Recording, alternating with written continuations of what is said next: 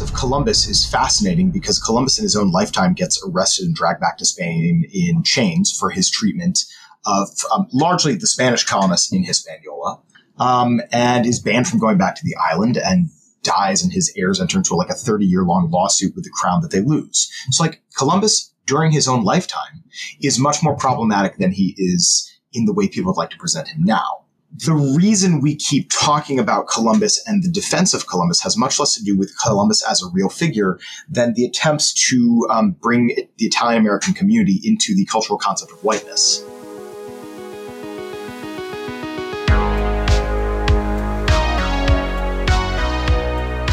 Hello, friends. Welcome back to another episode of Wetwired. I'm Sean Ondas. And I'm Julian Paul Butt. Today, we're joined by the great Thomas Lecaque historian, educator, writer, and I think the thing you're most famous for is being a Twitter pugilist. uh, I love that. I'm going to use that. Put it on your CV. Yes. Rather than like try to cover the the gamut of the things that you're you're involved in and working on, maybe you could take a minute and tell everybody listening about yourself. Yeah, hi all. Uh, I'm Thomas Lecaque. I'm an associate professor of history at Grandview University in Des Moines, Iowa.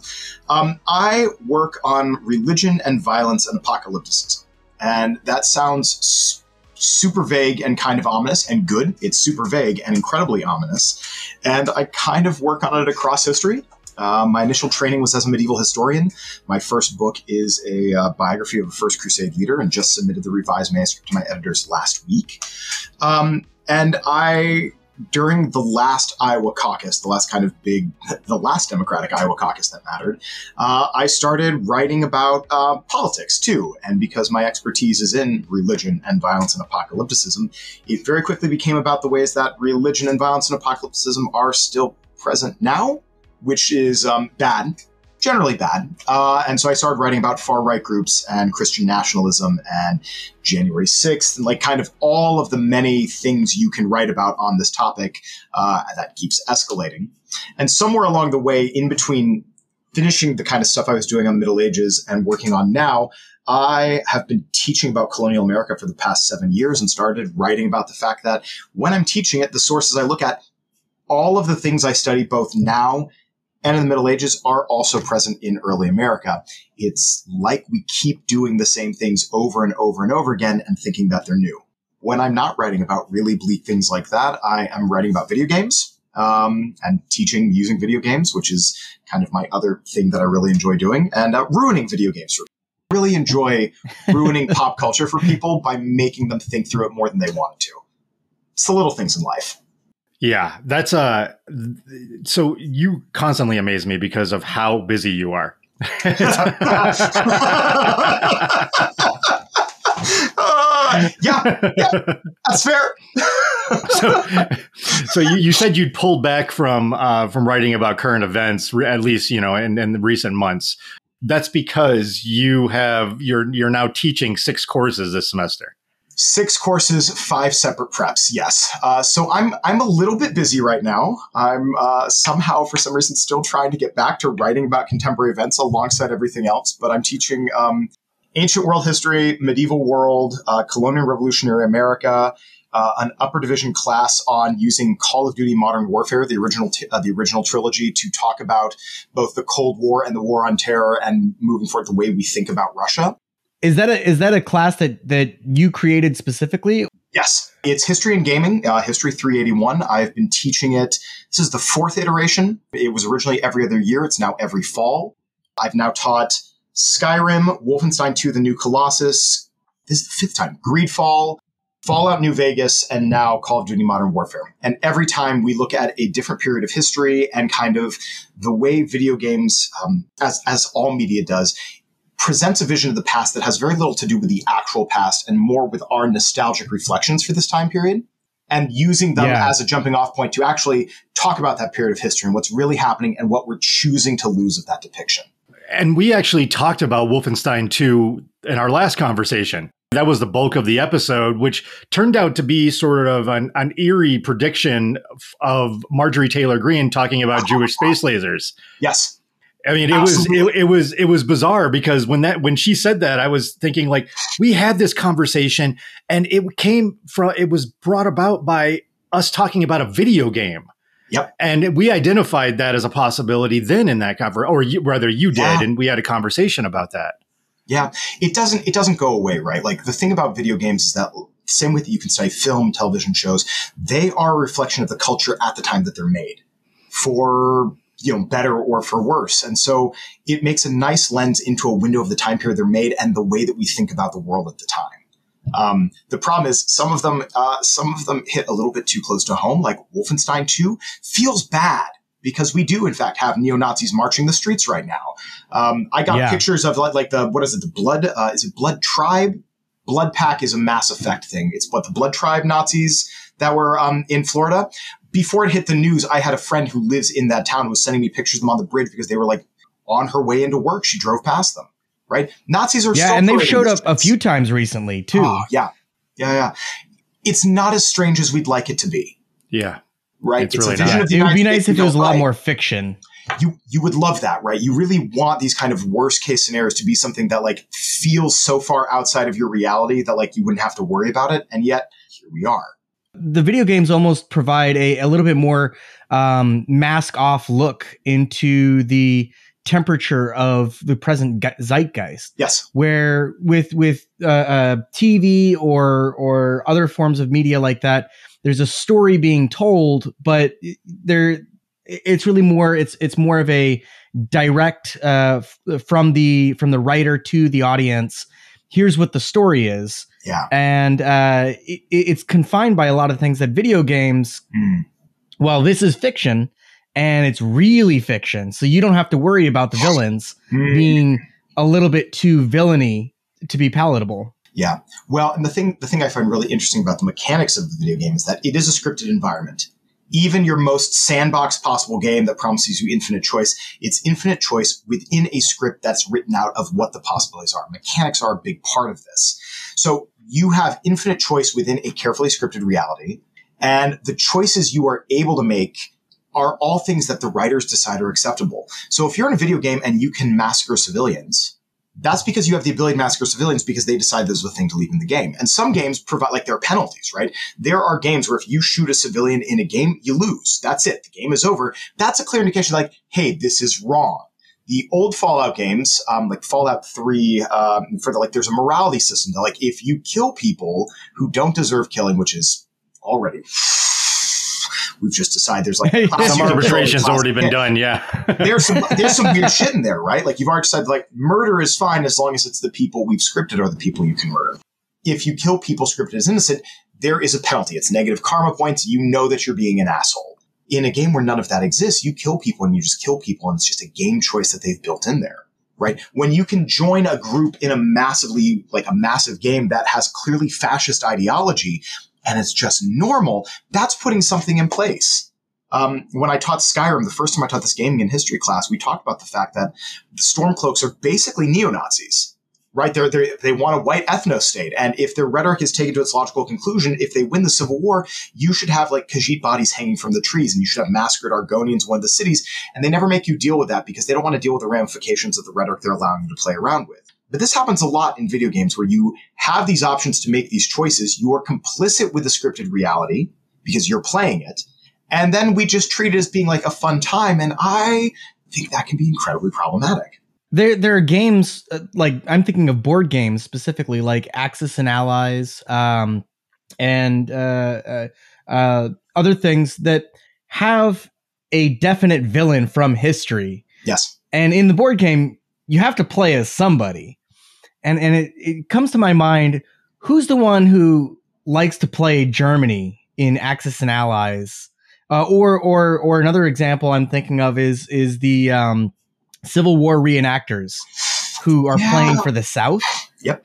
And and it's like, well, yeah, I know it's just fiction and and everybody's just doing some dress up, but, but you chose this particular side yeah. for for for this activity and it's not necessarily to say that anything is implied but that's the one you chose. Did you guys ever see the Key and Peele skit where they show up as slaves Yes. Yes. for the Civil War reenactment? I mean, what you really want this to be, right, is like you want this in a reenactment, like where you're flipping a coin, and the person who gets, like, who loses is the Confederates, and that they're like pissed about it, right? You don't want to be like, Right. "Yeah, this is what I do. I want to represent Southern heritage. Well, you could do that. There's a lot of South. There's a lot of heritage. You could go a lot of places. Flying a Confederate battle flag of the Army of Virginia, like that's a, that is a very specific choice.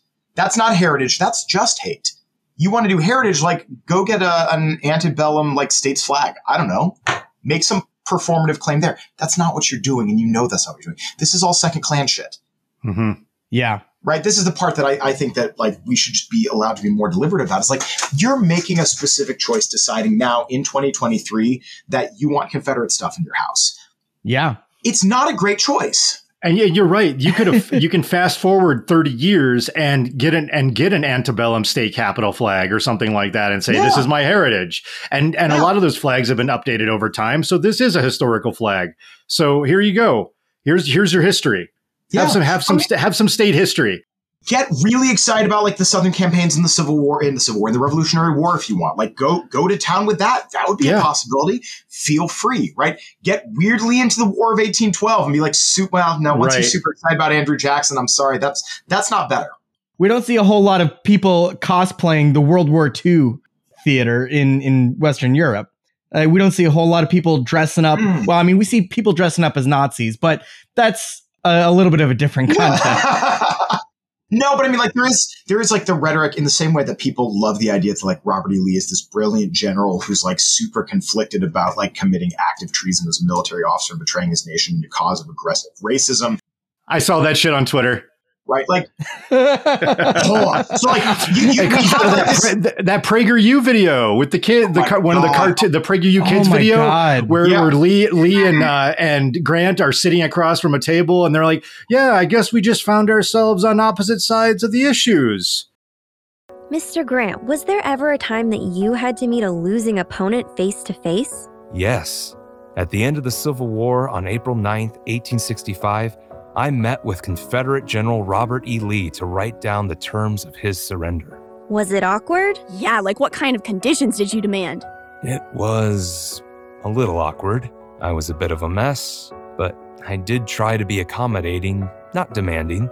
Lee was a good military man. We had fought together in the Mexican American War, but this time he was on the wrong side of things.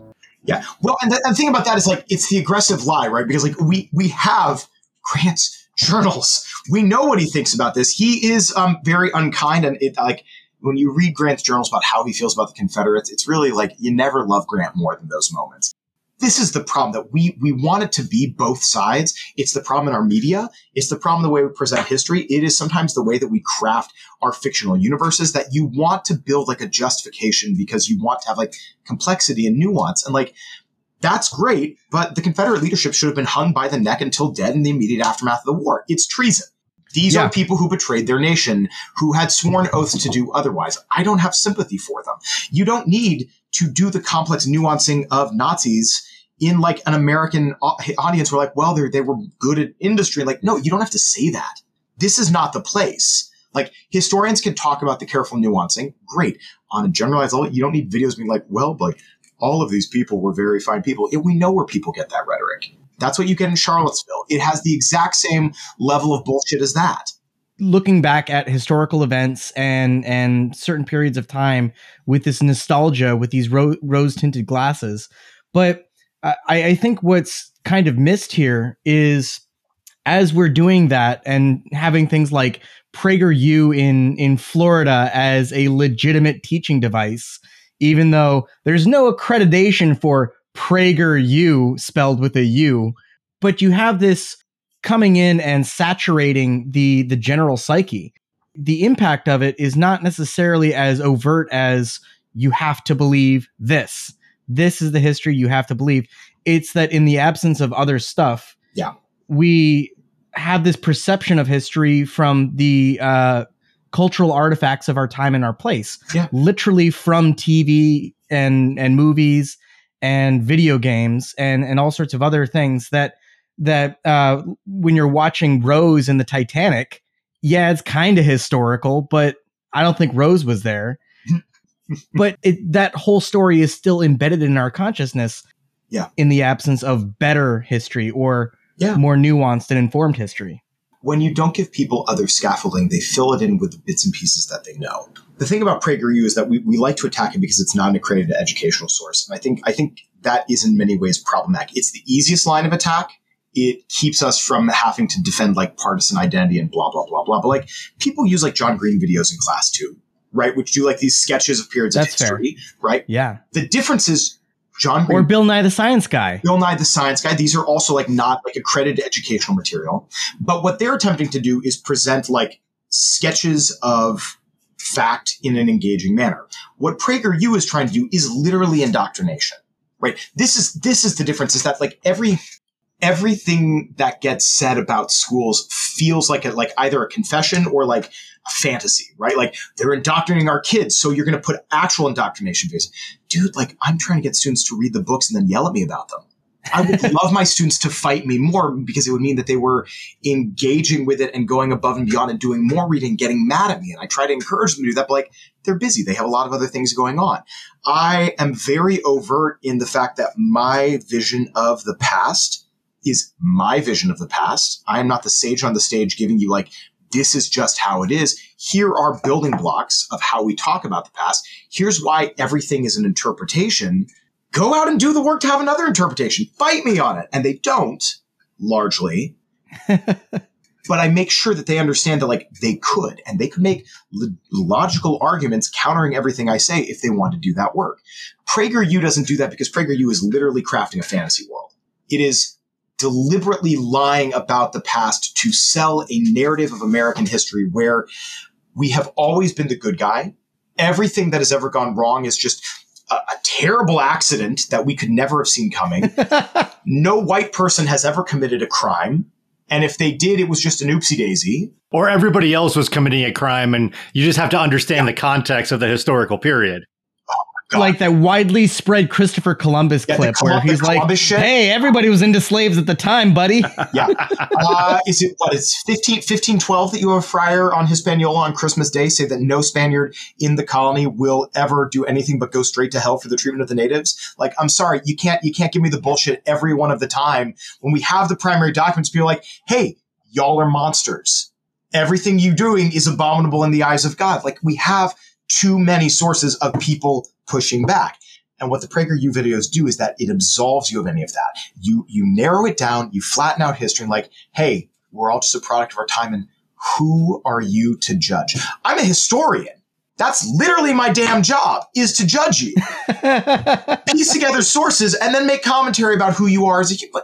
I joke about the fact that my job is to speak ill of the dead, but it's not really a joke because you pile together the fact that these people we idolize and who we then have to deal with the fact that they are not the heroes.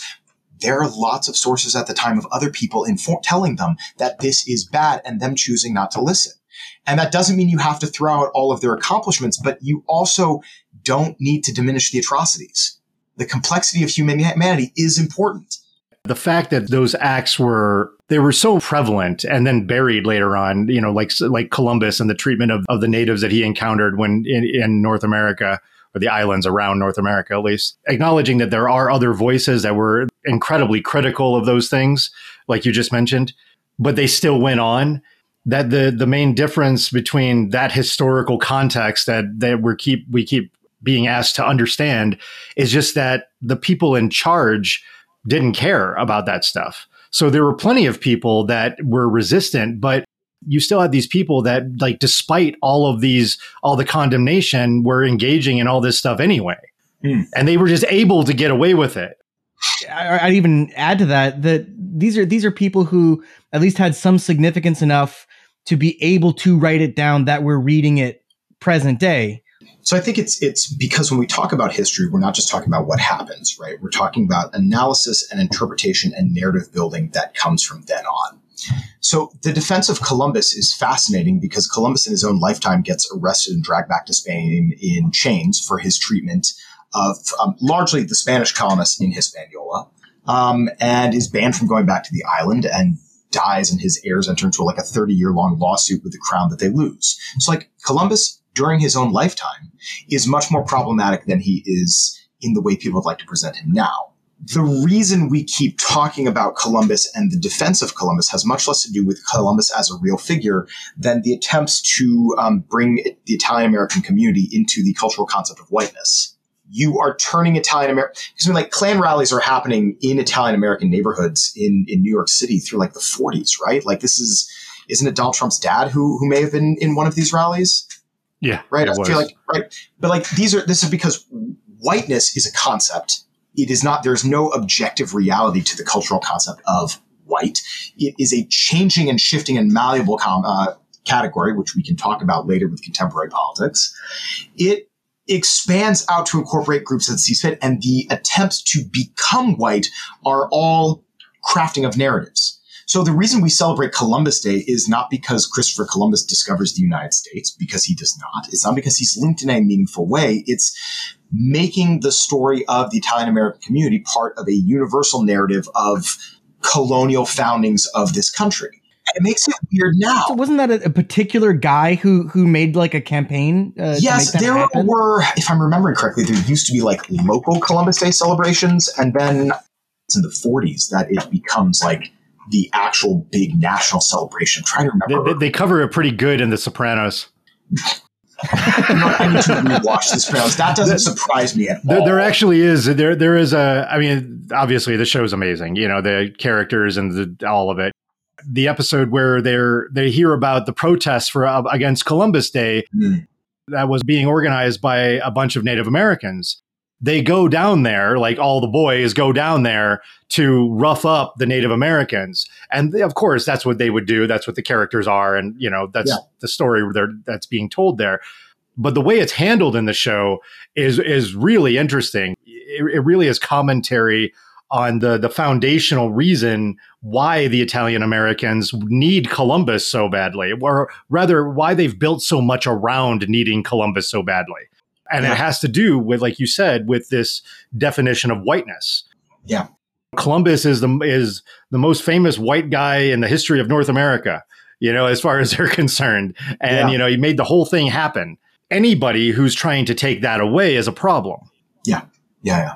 And I think like I have I have friends in Italy who just like don't get it at all. Why the hell this is a thing? No one in Italy thinks about Columbus. Like, yes, he's Genoese, but he does everything for the King of Spain. Like, none of this has necessarily meaning to them. But it is like it does take until the 30s and 40s for Italian Americans to become part of the kind of cultural community of whiteness. World War II does a great job of flattening out ethnic lines among white Europeans in America and bring them in, but it's still a contested category into that time period, which groups belong in. And so the backlash around the removal of Columbus, of Columbus statues, um, which I am all in favor of because Columbus is a, is a mass murdering, terrible human. But yeah. I understand in historic Italian American communities that actually have the memory of the time when they were outside of this. And when you have, I mean, like, America has a lengthy history of anti-Catholicism. It has a lengthy history of violence towards specific immigrant groups that never goes away right? I understand the kind of cultural connotations why you want to keep this. It's just he's a terrible icon for it. There are other greater Italian and Italian American figures you could use. It just doesn't bind them into this story of like Italian Americans have always been kind of the bedrock of America. And even to the point of Catholicism, right up until the the uh, JFK, there were there were uh, huge issues in the political campaign from him being Catholic. Yes, yeah, yeah. Well, and and those feelings don't really go away. It's just people do or do not like voice them as openly as they did. So like I, I understand bits and pieces of that, like the Prager University video doesn't actually care, right? The thing about Prager University, their point is not we need to defend this because it's become an icon of kind of the acceptance of Italian Americans into into America. It's that well, no, but no European has ever done anything wrong. It is the actual devaluing. And I mean, like, let's let's be yeah. very honest of what Prager is doing. Prager is saying that um, actually indigenous voice, lives don't matter. Right? Their Columbus yeah. video is making the argument that native lives don't matter. Their videos are very much selling a concept of white supremacist rhetoric in history, divorced from reality, to basically sell your lost cause narrative with more complexity and more words right? You want And, this vision of fun America. cartoons. Yeah, right. You're, you are selling propaganda to children. It's the idea that white Americans have always been the nicest people. Not anything that goes wrong. It was just, it was just the times. Let's not like pretend that we are somehow morally better and can learn from this. It is a very distinct rhetoric. It is history as a weapon. It's the stuff they accuse everyone else of doing, but they're they're actively doing it. Listen, listen, officer. Uh, as you can tell from the color of my skin, uh, I'm just a product of my time. So you you don't need to worry about what I was doing just over there that you want to arrest me for. Yeah, well, I'm they- just a product of this time. yeah. Well, you know, they're always you're always a product of your time, and that doesn't mean that you're not a piece of shit. yeah. right? The, I, I, do not fall into the category of people who are moral relativists who believe they're like, well, it's a different culture and it's a different time period and we just need to excuse everything. Fine, we want to understand, but like, no, you don't have to forgive Nazis for their crimes. No, you don't have to convince uh, to like forgive Confederate leaders for treason. No, you don't have to simply bat an eye on the fact that Puritans gleefully massacre their way through Native American villages and towns and then sell everyone into slavery afterwards. You don't have to be okay with this. It doesn't diminish our country now to say that the crimes of the past are crimes. It diminishes us to say that we could not have done better. Yeah. And and further, just to erase it from memory, Yep. actively and deliberately. Yes, which we uh, seem to be working very hard on doing. I don't know if you have looked at the AHA uh, jobs report for historians. It's um, it's not great. Tell me about that. I don't. I don't. What What is it showing you? So the American the American Historical Association looks at job trends and um, within the profession of history. And the thing that we keep discovering is that lines just keep getting cut. Entire fields of study do not have new jobs, which means they're going to be lost because you will not have a new generation teaching them. Um, for some of those fields of study, that's like we all know that the bit of medieval history or any kind of pre-modern history we get in K through 12 is really thin snippets, right? You might get one world history class where you cover your generalized Western Civ. You might get a little bit of like Egypt and Mesopotamia and Greece and Rome, and then somehow you're in like medieval Europe, and then now we're in the time period we actually want to talk about. It is really hard to understand modernity if you're not understanding early modernity. Uh, early modernity and the late Middle Ages are it's nonsense to distinguish them, and it keeps building off of things. We scaffold all of our ideas on the things that we learn beforehand. People are not making brilliant intuitive leaps where like we just woke up one day and like we're enlightened now. These things all have a history of how we get there. And by not teaching people basic history, you are leaving pop culture to fill the void. You are leaving bad actors to fill the void. Um, you know, the European rhetoric that Europe used to be this pristine white Christian space that immigration is ruining does not have a basis in reality, but like it has a vibe, a white supremacist vibe that if you don't actually teach real history are really easy to work with. Every time I hear somebody like Jordan Peterson talking about, oh, Western civilization is being destroyed, it, it, I immediately just fill in the blank uh, of of when he says Western civilization, he means white Anglo-Saxon, Yes. uh, or or at least Northern European. That's who he's talking about. Yes. That's the civilization that he wants to preserve. and what he wants to preserve is not the past. It's it's some mythical notion of what he thinks the 50s were like. Yeah. Right. There's this flattening. It's like it went from ancient Rome right to the 1950s. Yes. yes. No, but I, I think I think it's that, right? I think I think that flattening is deliberate. You are building an artificial antiquity onto ideas that are your mythical nostalgia for an era before the Civil Rights Act. Right? Because every time you're like, man, the 50s, those were the good ones. I hear what you're saying. I hear what you're really saying, whether or not you know it.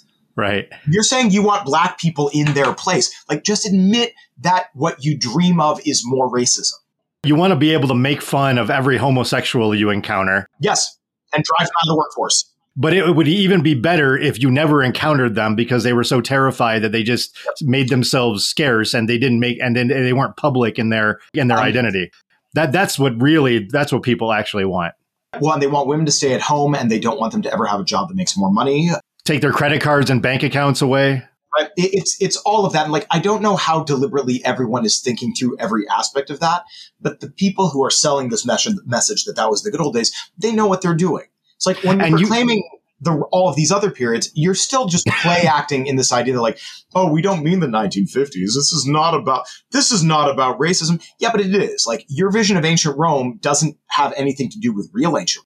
Real ancient Rome is a slave-based society just just say it. Just like put on the hood. Starch up the point real good. Just accept who you are. Accept what you're claiming here. It's bad.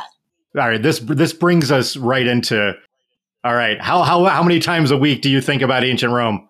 Okay, so in my, in my defense, between ancient world and medieval world, many times a week, I talk about and talk about and teach about Rome.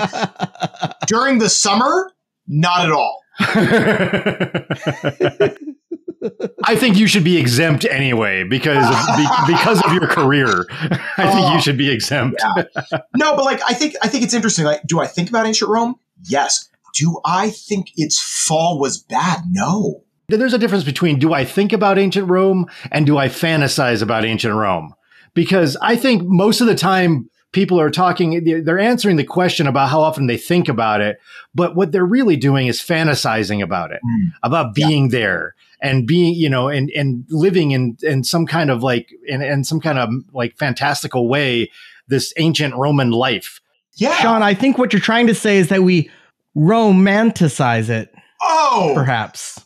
Oh, that is that is peak dad joke. I love everything about that. That was beautiful. I don't know how he does it. I really don't know. Oh, listen, I'm going to use this against my kids. Yeah, later. the it's cringiest, cringiest jokes. Oh, it's it's beautiful. I it was just sitting on the table. It was just there for the take. It wasn't on my table. Pick, picked it up and just handed it off. Oh, it was great.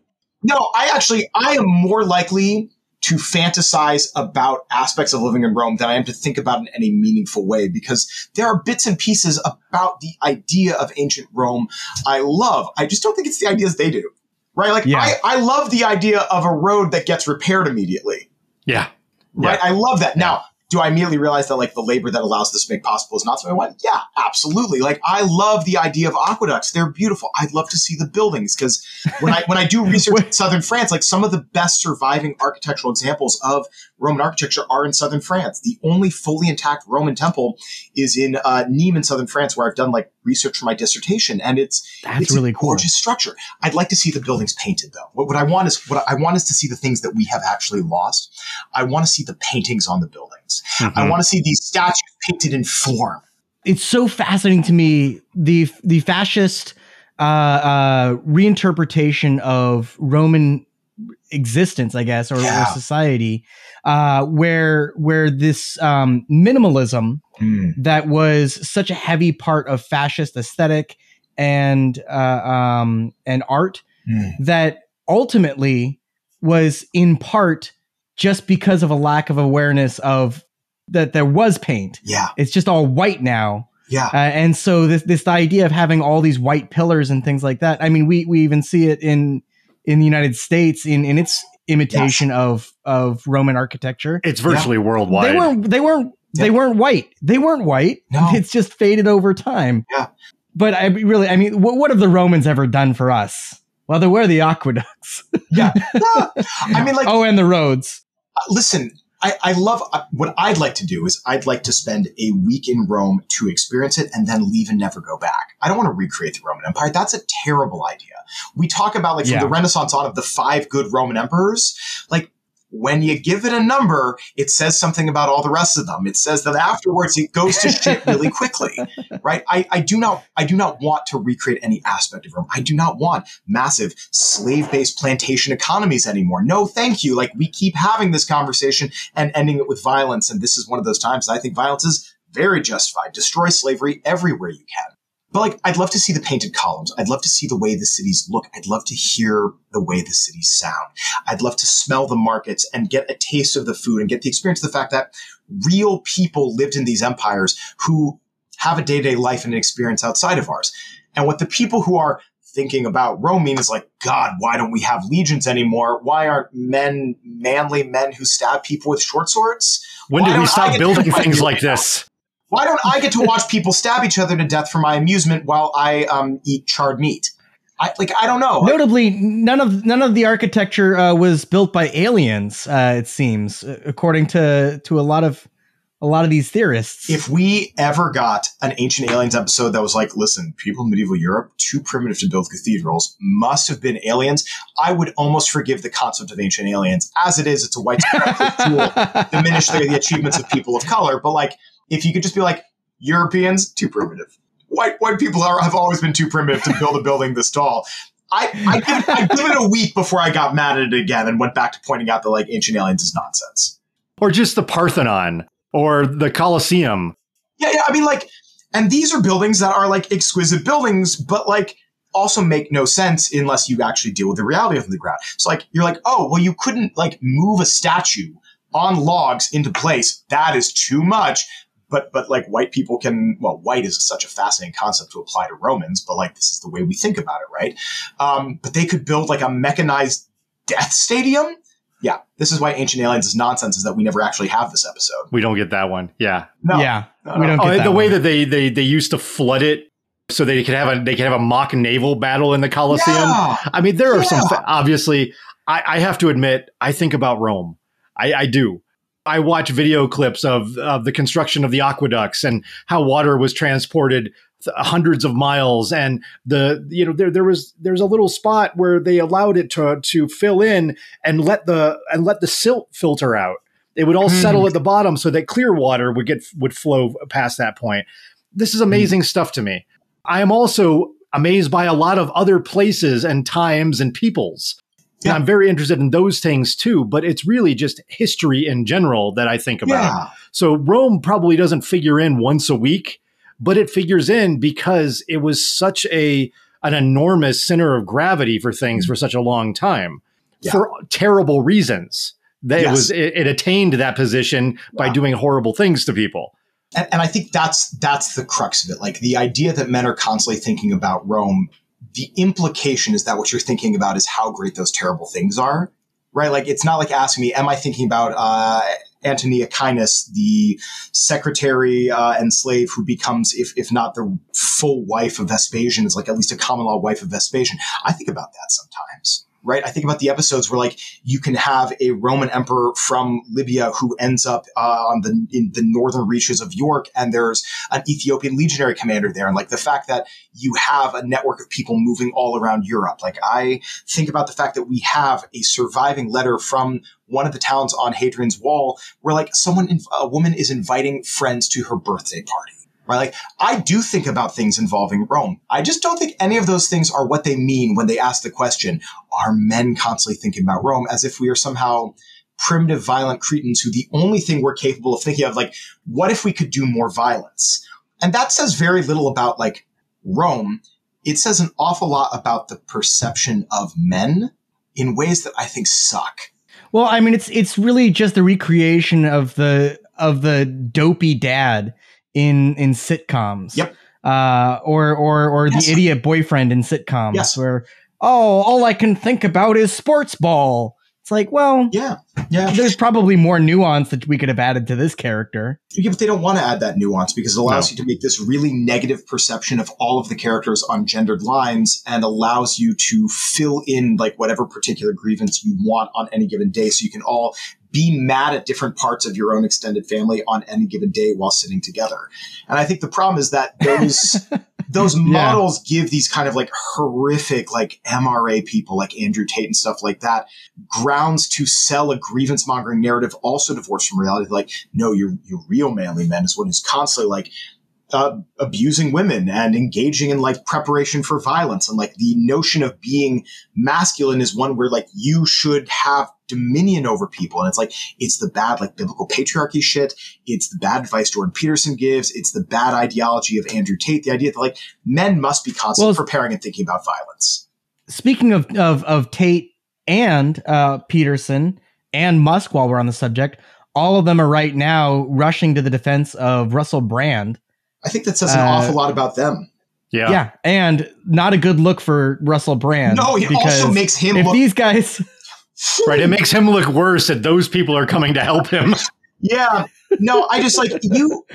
It's actually really simple. You don't actually have to defend the people you know in your life who are accused of sexual assault and violence. You can just like quietly Yeah. shut the fuck up and go home.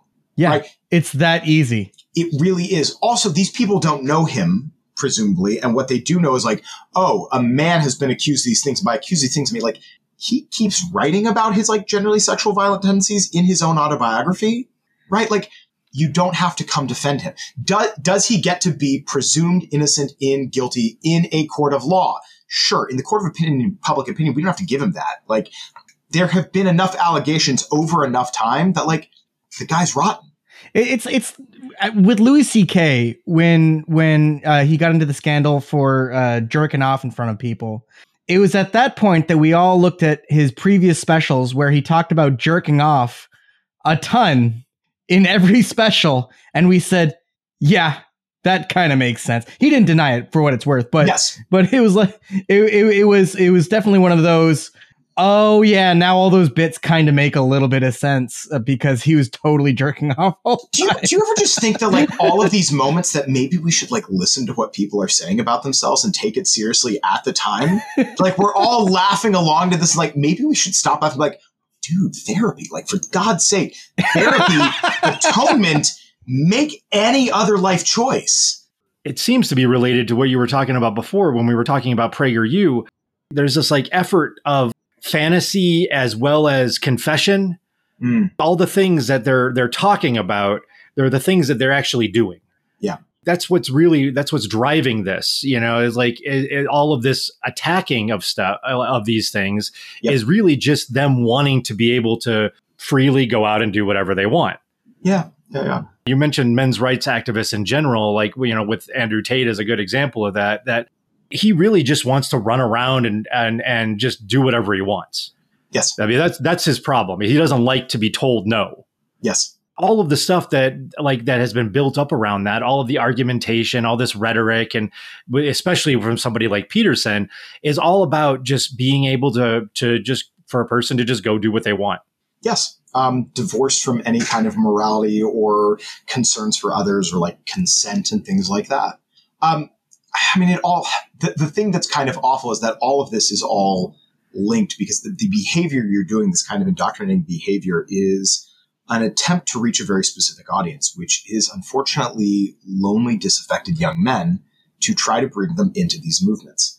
Have either of you read um, Kamila Shamsie's Home Fire?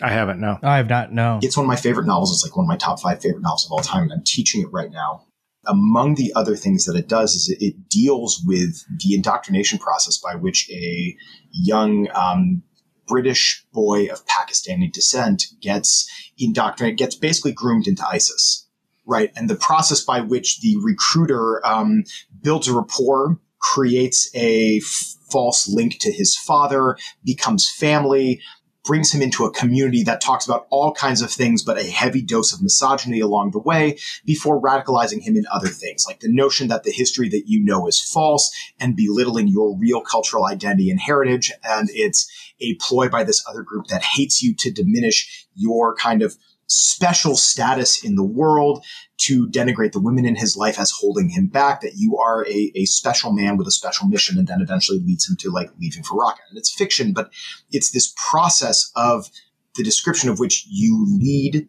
people astray from reality and morality by building a narrative community for people who feel fundamentally adrift. And it's not about excusing the actions of the fictional character or excusing the actions of people who join extremist groups but there's a reason why so much is put into telling people that, like, hey, you were part of this group and you have never done anything wrong and everyone is against you. Is part of building a narrative to convince people that, no, you are under attack by these people who are bad people. And eventually you get to the point that you can justify all kinds of shit by being like, these are the oppressive forces that are holding you back, whether or not it's real. Yeah. And that hits a lot of buttons when we talk about contemporary politics and extremist movements and extremist groups within religions. But like, it's really hard to be young in most periods, but it feels really bleak right now, right?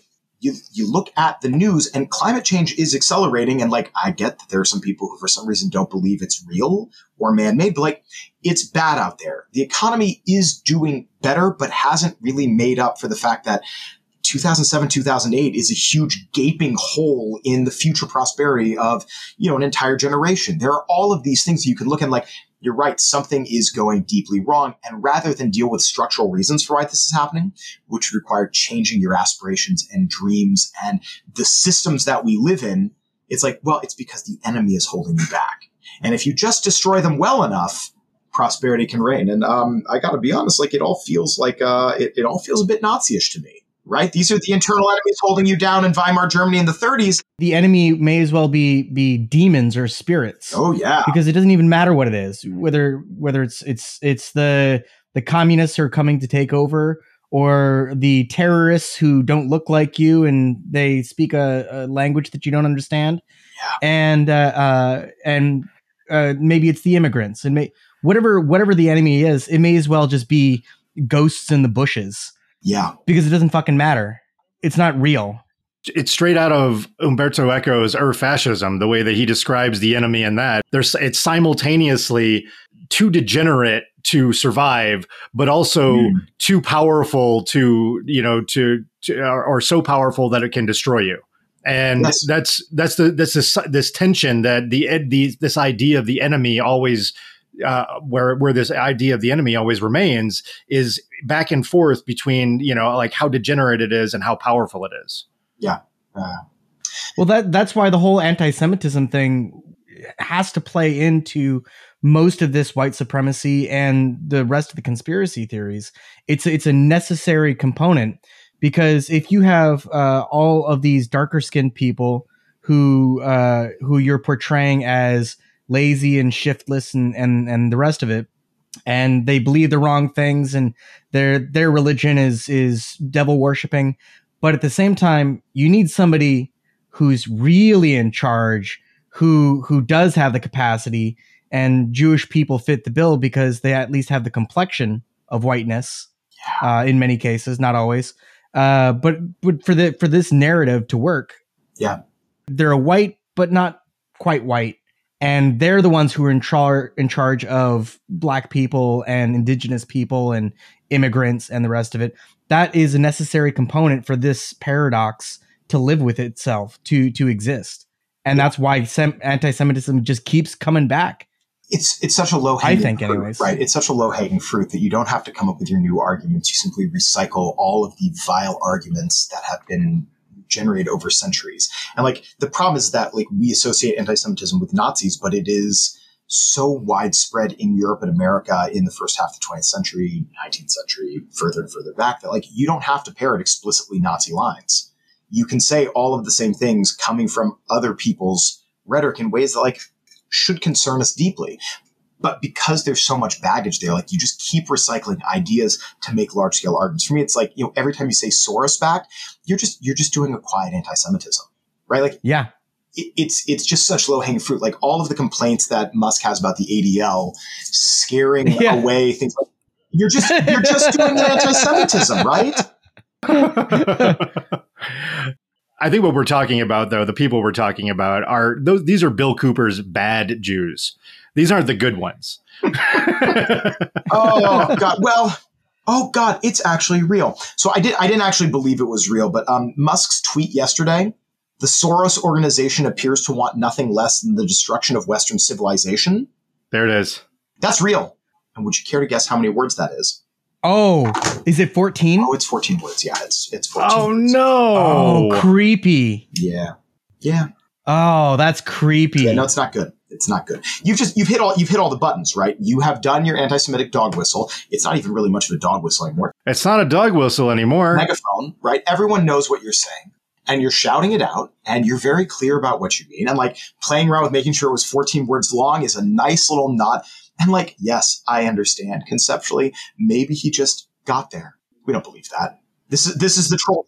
we don't have to give him too much benefit of the doubt Yeah, we really don't. we really, really, really don't. It's not even a coincidence with Musk that things have turned this direction. He just had a meeting with Erdogan No, it's not coincidence at all. where where he told Erdogan, I guess he was asked, "Where's your wife?" and he said, "We're we're not together anymore. That's why I'm caring for my son."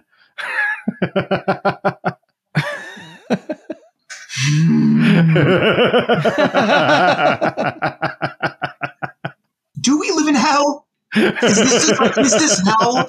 And we just like missed the bar we died? You're the person to answer this question, Thomas. If anybody can, you are the one to answer this question. Not about living in hell. No, I, I, I don't. I don't I, you, you can't answer that question. No. I'm really glad it's like, oh man, here's where I get in trouble for theological statements I have no business making. Okay. I, I, I was I was thinking it was either theology or or uh, the, the things you put yourself through as a teacher. I wasn't sure. No, that is not the question. That's a good one though that you could answer. My the the question I have in mind is has it ever really been different? Mm, that is an excellent question. And the answer is I don't know. I don't know. I mean, obviously, it manifests differently in, in this Yeah. time and place with Yeah. the the just the population density alone, but then add in all the technology and all the um, history, remembering these past periods. none of it's none of it's new, right? It comes in waves and it comes in new flavors. History doesn't repeat itself. I, I like the pithy saying history doesn't repeat itself, but it rhymes. That's not true either. It's that people don't change that quickly. Circumstances change, technology changes. We are still upright, semi hairless apes who have propensity for murder and conspiratorial thinking. Elon Musk is not new and special, right? He's he's Henry Ford if you built a useless product. And that, that's a big difference between the two of them is that Henry Ford actually built something that people wanted and used. Yeah, and and so like I mean, it, it's it's that kind of model. But Henry Ford also was a raging virulent anti-Semite, right? Um, the the people who are propagating these like crazy ideas about the way we should genetically engineer humans, like I'm sorry, like eugenic- eugenicists in the United States are all winning. Are all getting honorary doctorates from Nazi universities because of the pioneering work they did in like forced sterilization. Let's not pretend that things are new, and that's just the 20th century. And you can go back, and these these ideas have lengthy, violent histories because we keep recycling the worst impulses. The thing is that we we have to keep hoping that things can get better. That's not new either. No, In the worst periods and the with the surrounding the worst events that we can imagine, there Yeah. were there were people who wanted it to be better and worked to make it better. Yeah. So like this is this is the thing, right? Like we we can look at all of the worst moments of history and focus on how bad it is, and we should because we would love to learn lessons from this. But we also have to point out the fact that there is always resistance to atrocity. Hope has to spring eternal. It's the way you get out of bed in the morning. It's the way you keep fighting. It's the way you enact change that saves the greatest number of people you can right? You never actually return to the past. History does not repeat itself. You are not going to magically cyclically come around to the good old days. That never happened. You have to fight like hell to craft the good old days in the future because they were never real. Right? Uh, you can focus on the rise of the Nazi Party, and you should, and you should look at how this happened. But you have to deal with the fact that you had movements like the White Roses that died for their beliefs in opposition to them. People resist, and you need to emphasize the resistance as much as you emphasize the atrocity, because you have to fight back right? I don't think it's the wor- this is not the worst it's ever been. It's it's unfortunate it's not the worst it's ever been. It's definitely not the worst it's ever been. It's that we want to see a better future. And so moments like this where the the rising power of the kind of I don't know, the, the, the counter revolution, if you will, is always there demanding that no, nothing can change, nothing can improve, everything has to be the same racist filth it's always been of course you have a massive backlash, but you have to keep fighting. You have to fight it and you have to defeat it and you have to keep going. Right. I, I love I love the arc like the what is it? The um the arc of the universe is long, but I believe it bends towards justice is a lovely quote using Theodore Parker, but like Theodore Parker organized a committee to help escaped enslaved people get to Canada, the law be damned, and help fund John Brown. Like you- you Right. bend it. You take the Yeah. arc of the universe and you bend it. You bend it by force till justice, and then when it springs back, you fucking bend it again and again, over and over and over, generation after generation, to affect positive change again and again and again. I think there are two determinist sorts of tellings of, of history that are probably some of the more popular understandings of history.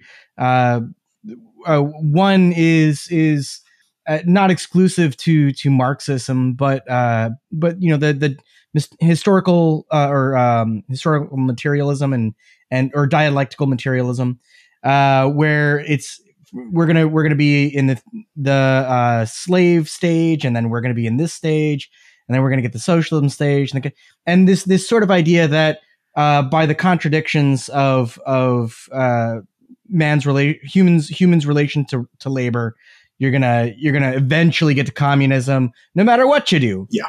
and I think that that's one form of kind of optimistic determinism. Yeah. Then you also have the other kind, which is that uh, well, it's always been like this. Things have always been terrible, and people are are brutish and horrible, and uh, that's just the the nature of human beings. And so there's nothing you could do about it. So just uh, try to get a raise next year Yeah. if you can. You're, you're Uh, uh, and- Thomas Hobbes as applies to history instead of politics. Yeah. yeah yeah exactly Yeah. and and and i think that that both of them do not really do a great job of inspiring uh the actual activity to enact change Yeah. which is that uh every given moment we have to fight for uh, uh justice and and something that is is better yes. for for ourselves and and uh, and everybody else and that that kind of determinism either the first one or the second one doesn't really lend itself super well to the like well if it, we're going to get to communism in some number of generations anyways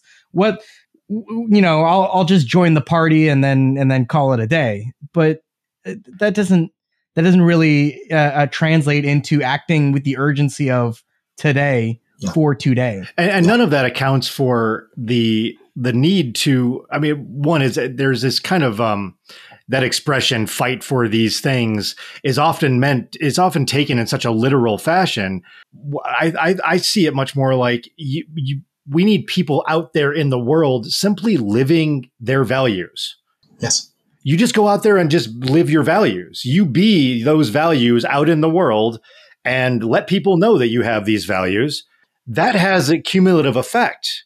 Yes. You know, they're like that's the kind of thing that can build a center of gravity. And even if you're not the one that has this spark of inspiration to do something uh, in a more dramatic fashion, it creates an environment collectively for that spark to take place, for that spark to catch.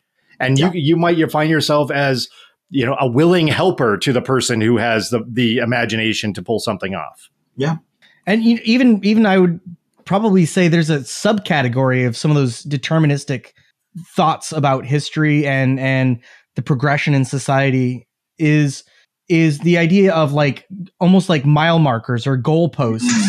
that once we pass them we've passed them Never so go we're back. good it's just a, history as a ratchet. Uh, yeah. Oh, and I, I mean it's it's kind of related related to that sort of like end goal, you know, Marxist telling of of of history. Um, that that uh, I mean, for, for example, I'm thinking of when I say that LGBTQ plus rights that were won in the United States over the last couple of decades, uh, going from uh, uh, uh, in the 90s, yeah, uh, we we just make fun of gays. That's that's just how that works. Everything is gay.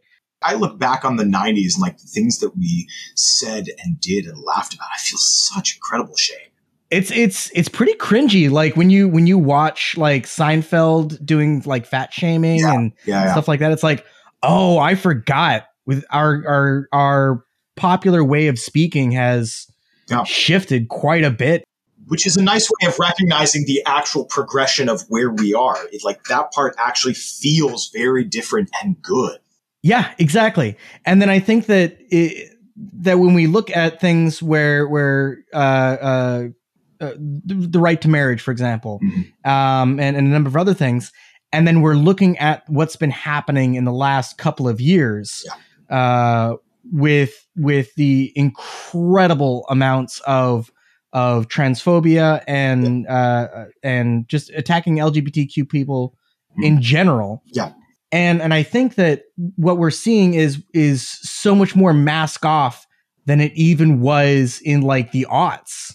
It's just now instead instead of now, now they're just coming right and saying, "Oh no, we hate gay people. They're all they're all uh, terrible, and and and anybody who's rainbow colored is no good." Yeah. and they're very mask off about it. Yeah. and then when you ask them about it, they say, "Oh no no no, it's just we don't like the groomers, pedophiles with the children," and it's like, Though "What are you talking about?" even That's the that- that's to Baptist just that's to church. justify That's violence. that's the Catholic Church. Again, That's that's, that's the doing the- confession and the fantasy again. yeah. You know, Yeah. like we, Yeah. we hate the thing that we want to do.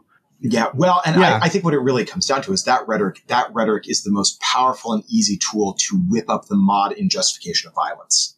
Right? Yeah. I think I think that using that is like, oh no, we don't mean all of them. We mean X and Y.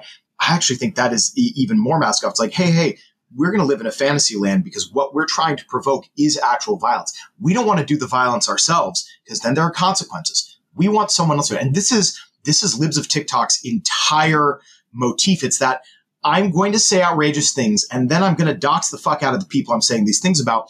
And I'm just raising concerns. God forbid the bomb threats against children's hospitals.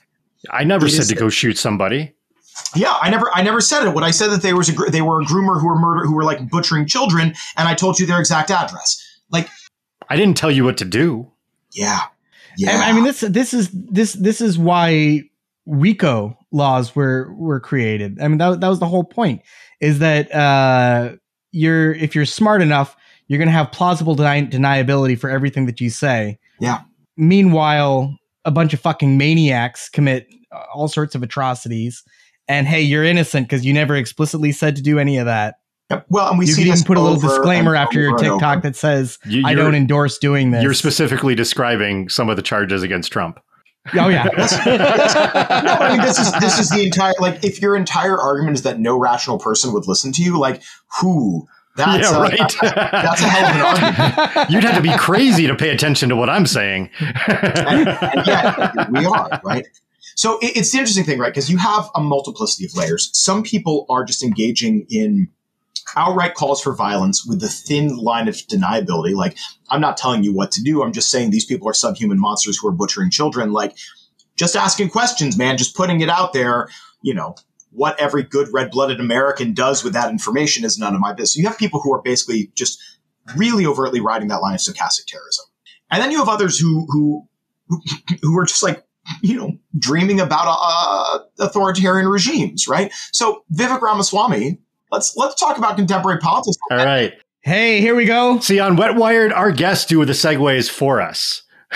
Well, listen, your, your, guests, your guests have so many things to be mad about that, like, we're just figuring out which one we're going to be angry about now. So, like, I did not take Ramaswamy seriously, and uh, I love the dream where I get to continue not doing that. But like, this is where we are, so I can't do that. But he was a- just asking questions about 9/11. I don't remember the exact rhetoric that he used, but it was something about just like the gov. Clearly, the government needs to release more information about. It. It's like there is no point in time where you have to like just got to hand it to a 9/11 truther. There, I've never met an entire category of people that I despise quite so like immediately, clearly, and then like unthinkingly. I don't, I don't analyze. I don't want to talk about it. I don't want to debate it. I don't want to research it. I just hate you, and I feel really comfortable with my hatred, and I just I move on. But I made like a comment. I made a comment on Twitter. Made a comment on Twitter. What was I thinking? I got someone in my inbox emailing me, asking me to respectfully reconsider like my role as a government propagandist for what is clearly a pack of lies about what happened on 9/11 You should know better than to participate in a CIA op. I mean, like, like, I understand that your school takes government money and you might not have a choice, but like, you should join the opposition. Like, oh, my sweet, my sweet, gentle bunny, Oh you do God. not know the wolf's den you are wandering into here. Like, I, I have, I have, I have a folder. I have a folder for the weird voicemails. I have a folder for the weird emails. I just put it in, and I walked away. I thought, all right, these are the kinds of people who are responding when you call around Ramaswamy. Maybe I should pay attention, which is a problem because every time you pay attention, it's um, it's like Little Shop of Horrors if it were like actually just like a nightmare factory instead of like a delightful musical. Right, like Seymour for president before Vivek Ramaswamy. Like at least he's just eating one person at a time, minding his own business. Not just like if you're under 25, maybe you can't vote. What? un- unless you pass a civics test. or join the military. Written Or- by have Trader you University, seen- of course. by right that we're going to design. I want to. I want to make a comment. have you seen- oh, oh, oh, wait. one second. Like, I want to before we get too much further along. I also want to like make a concession that I didn't take him seriously either, and I yeah, like I even made comments in an earlier episode about how you know with the, it was a sort of um like a, a jokey uh like a, a jokey standard I was applying that he just isn't weird enough. You know, he's singing he's he's singing Eminem covers at his at his event in in Iowa, you know, a few weeks ago, and like that's not weird enough. That's doesn't that's not strange enough. It's like you need like like Lindsey Graham being a closeted homosexual. You need ha- you need um you need to have Trump loving show tunes and complaining about what people wear at the Oscars. You know, like you need like you need so like a really strange streak or or something bizarre in your history. Like um DeSantis was an accessory to the torturers in Guantanamo Bay.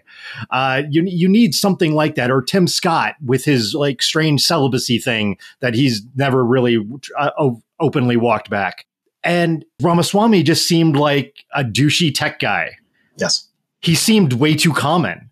But it occurred to me that the Hindu thing that that to me just seems like oh yeah so he happens to be a hindu there's nothing nothing really odd to me about that i don't have any problem electing somebody who's a practicing hindu as a president that's not a disqualifying thing to me it's not strange at all but to the people he's talking to that is the weird thing And it's what he does Yeah. with it, right? It's what he does with it and what that reveals about his entire conception, right? yes So, like, Ramaswamy's entire game is just um, fascist accelerationism. Like, Yeah. and, what, and what he does is he does it in the most normal, boring ways possible, right? Like, that, I think that's really his thing. Because like, DeSantis has the charisma of a wet paper bag, right? Not even, not even like not enough to get out of it. Like, no, no, he just has the charisma of a wet paper bag, and it's it's interesting watching him in videos where he's just he's he's flubbing like easy opportunities, right? Because like there are many problems with the idea that Iowa should determine the next president of the United States. I live here, right? Um, and it does not reflect. Hey kid, that America that that has a lot of sugar in it. Ooh. It's so like the thing that Iowa does, the one thing I'll give Iowa credit for is that like the traditional circuit is putting you in conversation on camera with just like normal people all the time. And so like it's can you fake being a human in a room in like hour long increments?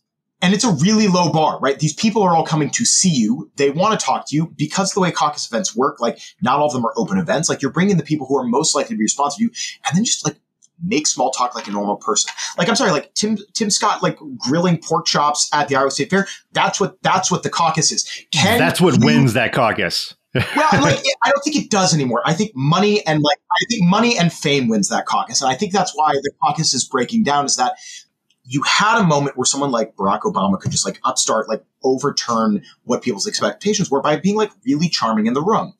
And now I think a lot of it's like people are so concerned about winning and like getting the candidates to win the national election that you just pick safe car targets. But what like you're doing when you're doing these barbecues, when you're flipping pork chops, like, I'm sorry, can you perform suburban dad? Can you wear an apron? Can you make small talk? Can you crack jokes while drinking beer, flipping your thing? It's it's like the would you have a beer with them test, but like for like nine months. Can you perform normalcy to give the veneer of being a relatable person who understands what the average American's life is like? And like we all know it's bullshit, right? We all know it's bullshit. And I think everyone here in Iowa knows it's bullshit too, right? But the role is can you spend enough time doing this performance art to actually hear what people in dying small towns are saying about the fact that our small towns are dying, about the fact that medium sized family farms are collapsing, about the fact that manufacturing jobs in some places are going away, about the fact that demographic decline in certain regions is not being made up for by immigration, or people are mad about immigration, or all the bullshit that people are mad about in culture wars. Crap you are seeing if over the course of this caucus you can perform being a person. And DeSantis keeps fucking it up, right? well, he. I mean, it's not in his programming. Uh, they I mean, they like, haven't updated. and we joke, but like it feels like that, right? So like the thing that Ramaswamy is doing, Ramaswamy feels really normal, which is actually his entire thing. I'm going to give him credit for that. What he's doing is he's platforming the kind of far right authoritarianism that we laugh about with DeSantis because like DeSantis keeps passing super authoritarian laws. He is making Florida into like the Hungary of the South. But like you put him in a room full of actual people and he just flubs it, right? He is passing all the bills, but he can't talk it in a way that sounds human. Ramaswamy is advocating for shit that like DeSantis would not even go for, right? It is it is screaming at fascism. in Florida, there's this there's this map. Um, I I, I forget her name right now. Um, but but this uh, really great uh, uh, person who who covers trans issues. Uh, she made a a this map of like danger states and good states uh, for for trans adults, and also another one another map for trans youth. Hmm. Florida has its own color because it's so bad Yeah, yeah for yeah. trans people.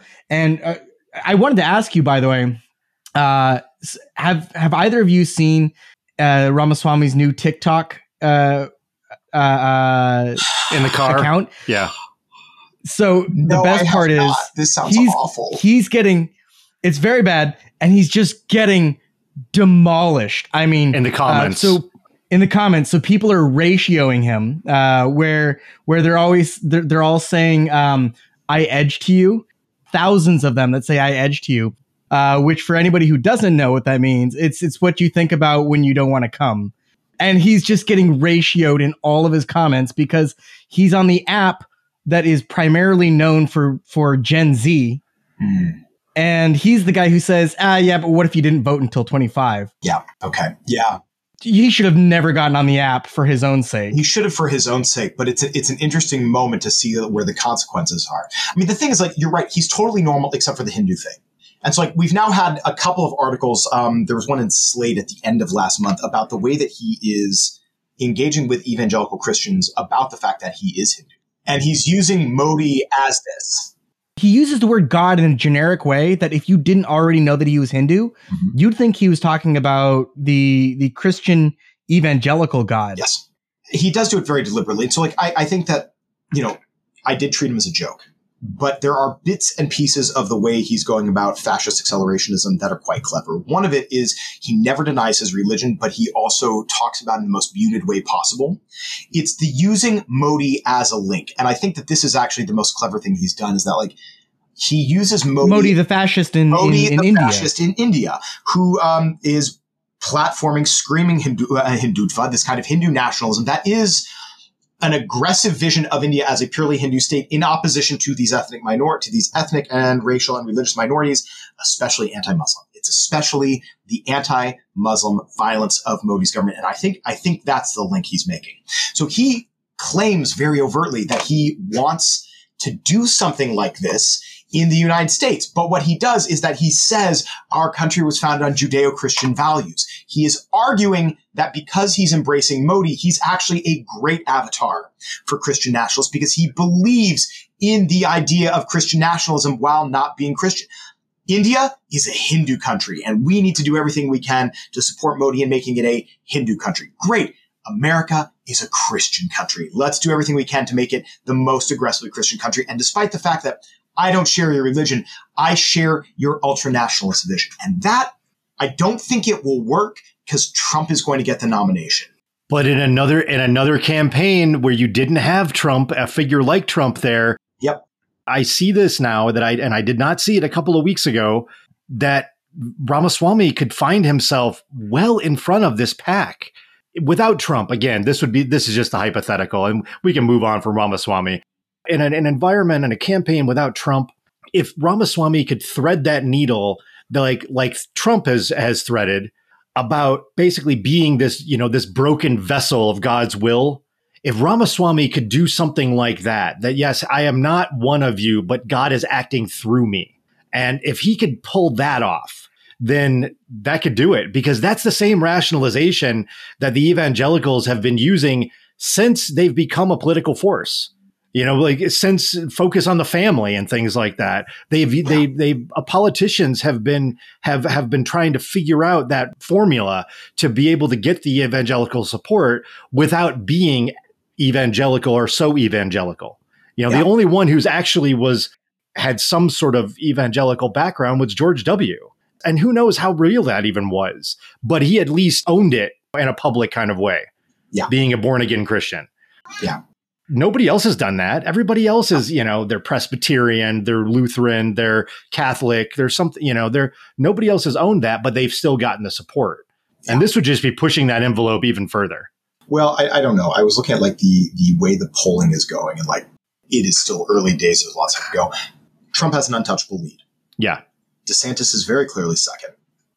Well, he's he's dropped. He's, dropping. dropped. uh, he's dropped significantly, but he's still quite clearly in second for now. Yeah, Ramaswamy is is the one of the pack of everyone else who is starting like is in at the moment third. yeah. That is wild to me, and um, I actually find really worrisome because again, the things that separate him out from everyone else are he is younger and he is more overt in the way that he wants to restrict other people's freedoms than the rest of them are, and I find Yeah. that a terrifying combination. and you know something we talked about before we before we started the episode is you know I was making the the comment that Ramaswamy is essentially pulling the bulk of his platform from the 2025 project that's being promoted by the Heritage Foundation, created and promoted by the Heritage Foundation. This is essentially a presidency in a box. Regardless of the candidate get, that gets brought into office, you just take all of these all of these instructions and open it up in the Oval Office, and that's going to be the playbook for how we're going to you know rule the rule the nation for a thousand years. Ooh, I like I like you saying it that way. That's that's the one, right? That's that's what it is. Paraphrasing, obviously, a lot of stuff, but specifically Steve Bannon, who said Republicans in charge for hundred years or something like that. You know, which is, has obvious connection to all of this sort of Third Reich fantasy that they that a lot of these people have. They just say open in their chapter on the Department of Education. First sentence says ultimately the federal Department of Education should be limited gone. And if you look at Ramaswamy's site and you look at the in the I think the change section on his website, it shows you it has little graphics of each of major governmental departments and the proposed restructuring of them. And the Department yeah. of Education is just eliminated in, in its section. It just it just does not exist anymore, which I yeah. assume is going to be just farmed out to individual states or and uh, and it's all part of a project so, just to get rid of public education and in, in its entirety. There, there Absolutely. is the whole thing is just an, an extension of this decades long effort to privatize it, not but not for ideological reasons. They they make an argue, ideological fight, but this is all about money. This is a, this is just a, a, another arm of the same campaign to privatize correctional facilities. Yeah. There's no real reason to take that away from states. Yeah, it's a hassle to run things. It's a government. You're supposed to run shit. You know, that's that was until very recently just part of the government that you ran, the correctional system. But they figure out a way to convince them, like, let let's let us take that off your hands. You can just pay us yeah. money. Yeah. And god damn it, if the Heritage Foundation and and ALEC and the rest of the lot are not just fucking always behind every horrific yep. idea or or or politician or campaign or law yeah. I mean, uh, every time we we dive down the rabbit hole, we keep seeing the fucking Heritage Foundation. Yeah. You know, uh, it doesn't matter how grassroots the thing appears to be or how spontaneous it seems or whatever it is. There they are in the background. Oh, there's a libertarian fungus that's grown into everything. Yes. That's where the ideology Absolutely. comes, you know, if there's any. But it really is just it's about capturing all the wealth. And yes. and we're going to do that by taking away all this public money and we're and instead of lowering taxes and reducing the size of the government, we're just going to start siphoning it all off for private services. Yeah, well, and, and so it's, it's, the two parts, right? Like the policy that they put in place is all about um, making sure that that freedoms exist only for those who have the means to secure them independently of themselves, right? There, there is a degree to which the dismantling of the government is about fucking over very large sectors of the population while giving all of the wealth, power, and control to their group. The other part of their project is um, gathering together everyone's hate in order to win elections to put people in place who will put in this platform that's all about like wealth management for specific groups, right? So the thing that I find most disturbing about the fact that they seem to be always in the background with the policy is that the groups that they mo- uh, they they mobilize to get these elections won to win it are groups who hate minoritized groups. It is the the willingness, the overt and happy and joyful willingness to give the policy to people who will mobilize the most regressive and violent ideas of society into winning elections to put this policy in place. It's like the policy, whatever, like there is no defense for the policy because the means by which they're happy to get this policy in place is through the dehumanization of specific groups of people. Even if you want to have a policy, because you're like, well, are these bad policies? Dude, you keep funding people who want to do a fascism. I don't have to talk yeah. about policy with you. You want to open with the murder of the trans community. Well, we don't want them to be murdered. We just don't want them to exist anymore. Fuck you. yeah, right. yeah. I don't have to treat you as a rational partner when that's your comeback. Fuck you. Yeah. And so we yeah. keep we keep trying to have these nuanced discussions about well, like what what degree to we uh, to which are we moving money around for freedom and rights? Dude, you want to open by eliminating queer community of the country. I don't give a shit. You are bad. Or yeah. maybe contemplate the fact that the only people who want your policy proposals are the ones who are opening with trans people shouldn't exist in our country. If those are the only people latching onto your policy things like look in a mirror, search your soul, find Jesus. I don't know that they seem to all be Christian nationalists. So like maybe they could actually find real Jesus, not prosperity gospel Jesus, and like be a different human. Just do something different with your life. I am angry about it. Right? I'm angry about it because like I have students who are scared. Yeah. And unfortunately, Yeah. unfortunately have every reason to be scared. and and and it's not something that is a an abstract debate. We're we're not we're not contemplating uh, in some sort of a Socratic way, uh, or or or philosophizing at the coffee shop. Th- these are are real, tangible events, and and they have real world consequences. This is legislation. You just you just can't you you can't devil's advocate about it. Yeah, no, this is this is the thing, right? It, it's the part that like it's not theoretical anymore. It's actual legislation that's actually happening that we're actually seeing enacted state after state after state that are carbon copies of things that have been passed in Florida and Texas that are being slightly modified for local circumstances that are happening over and over again. When we talk about the fact that there is an eliminationist rhetoric designed to wipe out the trans community, this isn't rhetoric and fear mongering. This is looking at laws now on the books in state after state after state. This is statistics.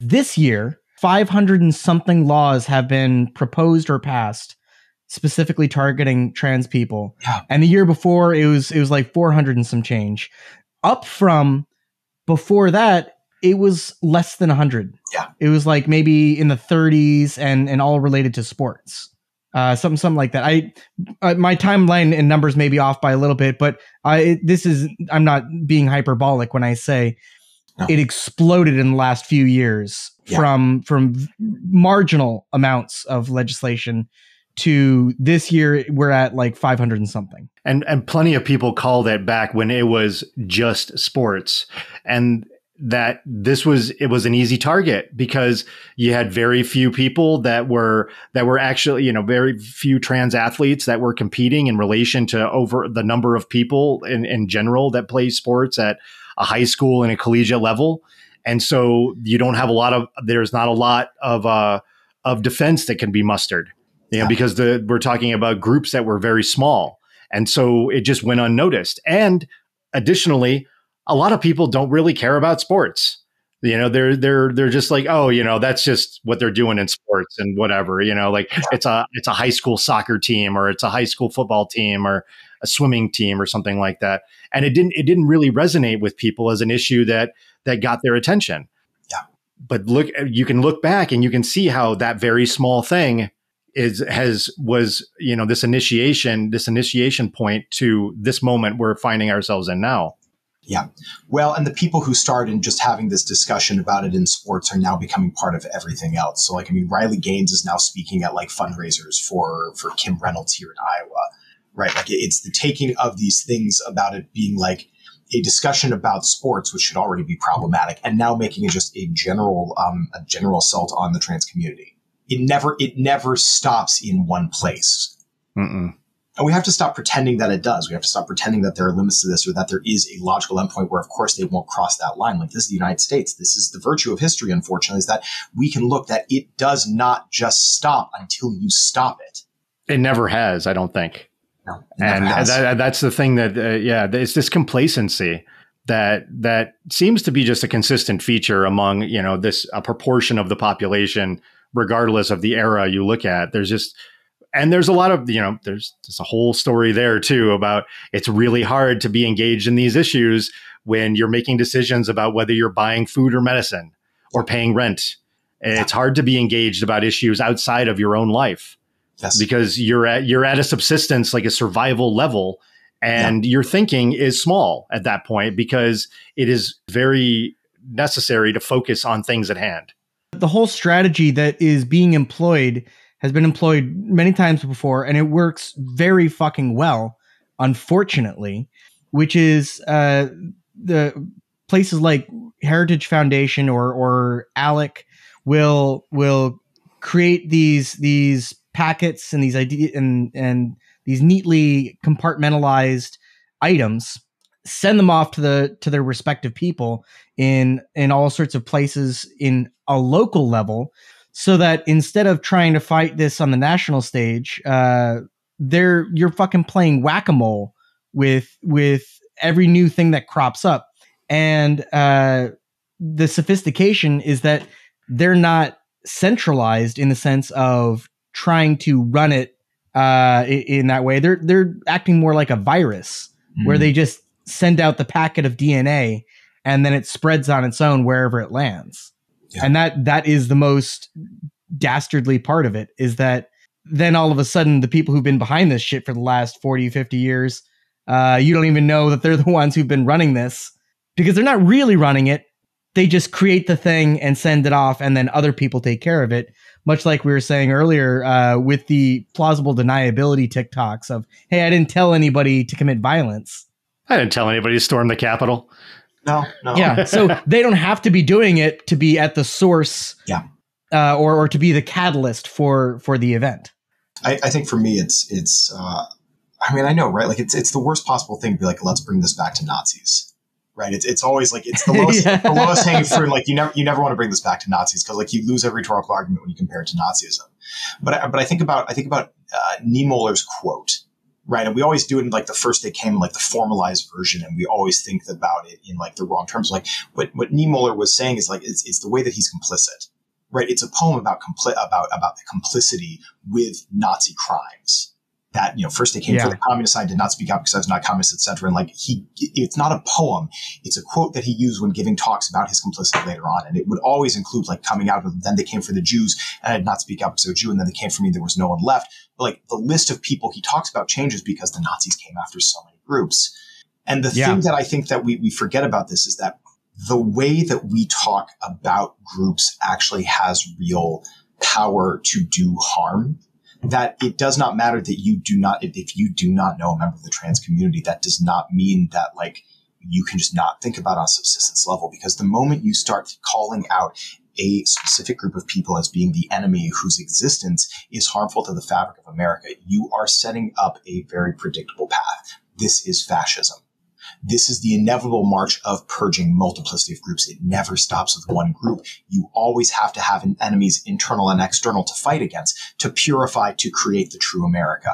So let's say that you don't happen to know a member of the trans community. That doesn't mean you get to wash your hands of the fact that this legislation and persecution and rhetoric summoning violence against the trans community does not impact you because it is literally the beginning of the not so slippery, like it's, it's not a slippery slope. It's a goddamn slip and slide straight into active open fascism in this country you begin with the trans community and then you expand to the entire LGBTQIA community and then you expand to every other group you don't like. And it's one by one by one because you always have the first enemy you focus on, which leads directly into the second enemy you focus on, into the third. And it's listening to the rhetoric coming out of Trump and others where it's your Democrats, your deep state, your communists, your Soros backed, the trans community, groomer, pedophile, all of this language is these are the enemies destroying our country. And it's summoning the laundry list of violent inclinations. If only you purge all of them from America, you will enter, you know, our very own thousand year uh, Reich, our own special millennial kingdom, all the happy times the kingdom of God comes, whatever nonsense you want to say. But it's all part and parcel, right? The problem with this is that it's all part and parcel. These attacks and these political rhetoric and the way that we are watching it happen we're just, we're just watching it happen. We turn on the TV, we get onto social media, we, we listen to campaigns. They just keep laying the blocks over and over and over again. And the blocks are basically just a long form, five minute hate against marginalized communities.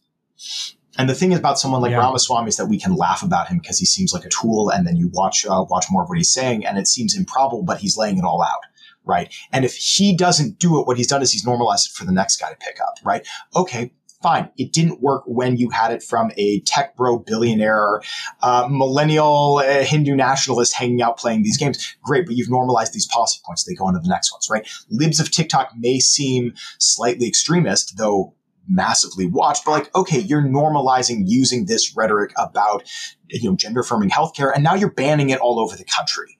And you're threatening to throw doctors in jail for doing it. so like the, the cultural movements emphasizing fascist violence being spoken on the multiplicity of levels of major social media accounts, far right commentators, and then actual presidential uh, candidates, normalizes it, and then it becomes legislation. And like we seem to be skipping some of the aspects of mob violence, though again, not all of it, since we're prosecuting people for January 6th still. But like And, that's, that's I mean- because you don't have to have the mob violence. You're just getting the laws passed without getting to that state. That should scare the shit out of us. yeah when we're when we're skipping over the night of broken glass and heading straight into 1936 uh 37 Yeah. then that that's that's pretty that's pretty fucking Well, alarming. and let's and let's also be honest. We aren't skipping the night of broken glass. We just keep, we keep having these far right shootings against minoritized groups that happen that are very overt about their ideologies, and we're acting like they're not part of an entire web of ideologies happening. Right? Just because you don't get Yeah. an entire town to stand up and go aside and like wipe out a minoritized community in their city doesn't mean we aren't already having Kristallnacht after Kristallnacht. Every single one of these manifestos from from El Paso to Buffalo to oh god, I, I'm forgetting what city the most recent one Can't was even in keep now, track. Right? that's where our definition of what a group is needs to be updated because there there's no such thing as a lone shooter or you know that that doesn't exist. There's nobody acts alone. yeah With every single one of these people have engaged in the same type, even if not exactly the same in some cases, but not necessarily type of online groups which function as sort of support groups for Yeah. these the, the for these extremist like ways of viewing everybody you know Yeah. like really like lowering reducing and eliminating the humanity of entire groups of people simply Yes. based on some attribute and Yeah. that's they belong to groups like this. So they're not acting alone. You don't No. need a bunch of people to coordinate this plan anymore. But No. it doesn't mean that they they existed in a vacuum. And and when we we have you know Tucker Carlson and and uh Andrew Tate and Ron DeSantis and and all these other characters uh that that say oh I I I don't tell anybody to do anything. I just I just tell the truth and tell it like it is. I'm just a straight shooter uh the reality is you you have to make those connections between where these ideas are coming from where what is the catalyst for these ideas and uh, this isn't this isn't some uh, critique of the First Amendment or that they shouldn't have the right to be able to say whatever they want uh, from the point of the government shutting them down in some kind of censorship. But what the counter to that is is we need to have much more pushback and acknowledgement that this is fascism Yes. and not be too shy ab- about saying this is this is fascism here uh, for the for the risk of losing some sort of imagined argument Yeah. uh, by by not being nuanced enough uh, or or being too quick to call it no it's straight up fascism Yeah.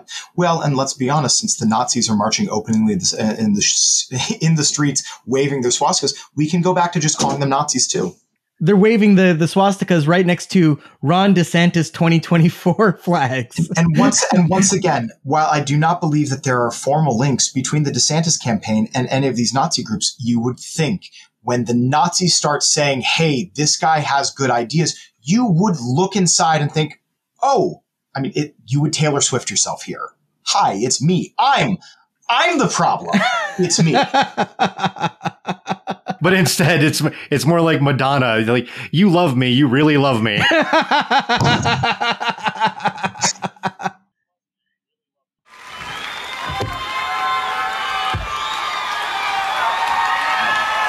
I guess this means you like me. You really like me.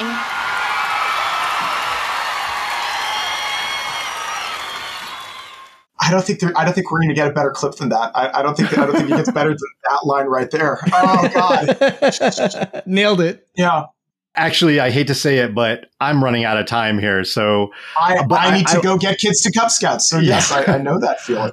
I, I do want to give you a chance, Thomas, to to talk about what you're working on now. And you you dropped the big one in the beginning of the call that you have a book in the works. I want to hear about it. I've turned in the revised manuscript of my first book. Uh, it's a biography of a First Crusade leader, Raymond of Saint Gilles, who is the oldest and wealthiest and arguably most powerful noble to go on the First Crusade. And most of it's about figuring out why someone would do something as stupid as crusading. And so it's looking into kind of regional religious and cultural identity and how you get about building a life in a kingdom that leads you to doing something like this. Um, and I'm really excited about that because I'm working on finishing the uh, book proposal for what's going to be my second volume, uh, a book that I'm co-writing with my best friend Jay Tomlin uh, at Fairmont State University on holy war rhetoric in colonial America, um, looking at the way that basically crusading rhetoric I mean, like the Middle Ages don't really end. We just put in a new period of time when we talk about from a modern lens. And so the ideology and the rhetoric and the aims are all still there. And the wars between empires in North America are also religious wars. Uh, between Catholics and a variety of Protestant groups and native polities who engage in a rhetoric of religious violence against each other. Uh, so we're working uh, we're working on the book prospectus right now. I'm going to be spending a couple weeks in Boston in the fall and then again in the spring in some archives. And this is the new project. Um, and somewhere along the way, I'm going to go back to writing about the contemporary political moment because it's like religion and violence are themes that we can trace throughout history, much to my deep deep seated chagrin. I mean, it's just one nonstop Nine Inch Nails song.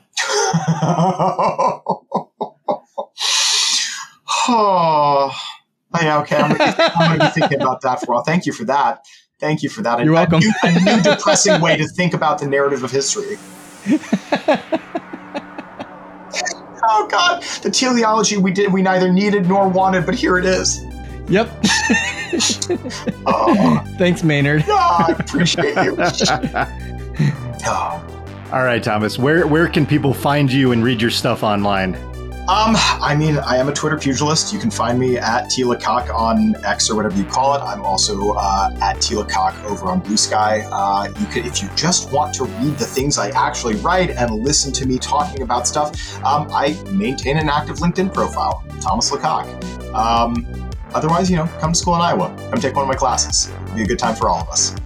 Oh yeah, that's awesome. I appreciate you. Guys. Thanks for coming on. It's it's uh, it's been an absolute joy.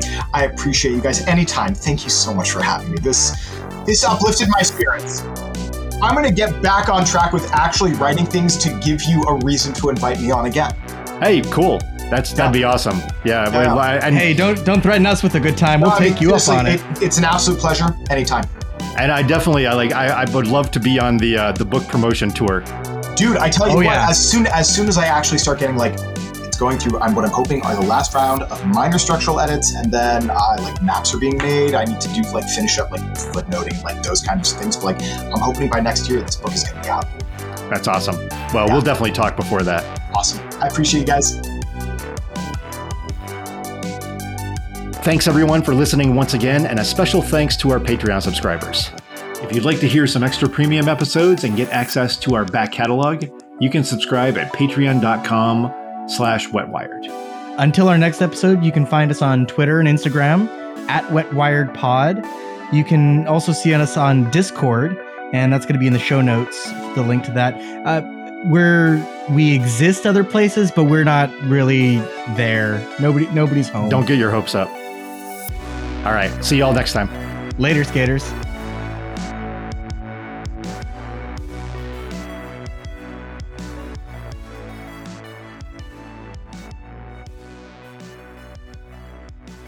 Your profile is growing, but as it does, our polling also shows your unfavorables are up. This is the latest polling, up 12 uh, points since we polled this in August.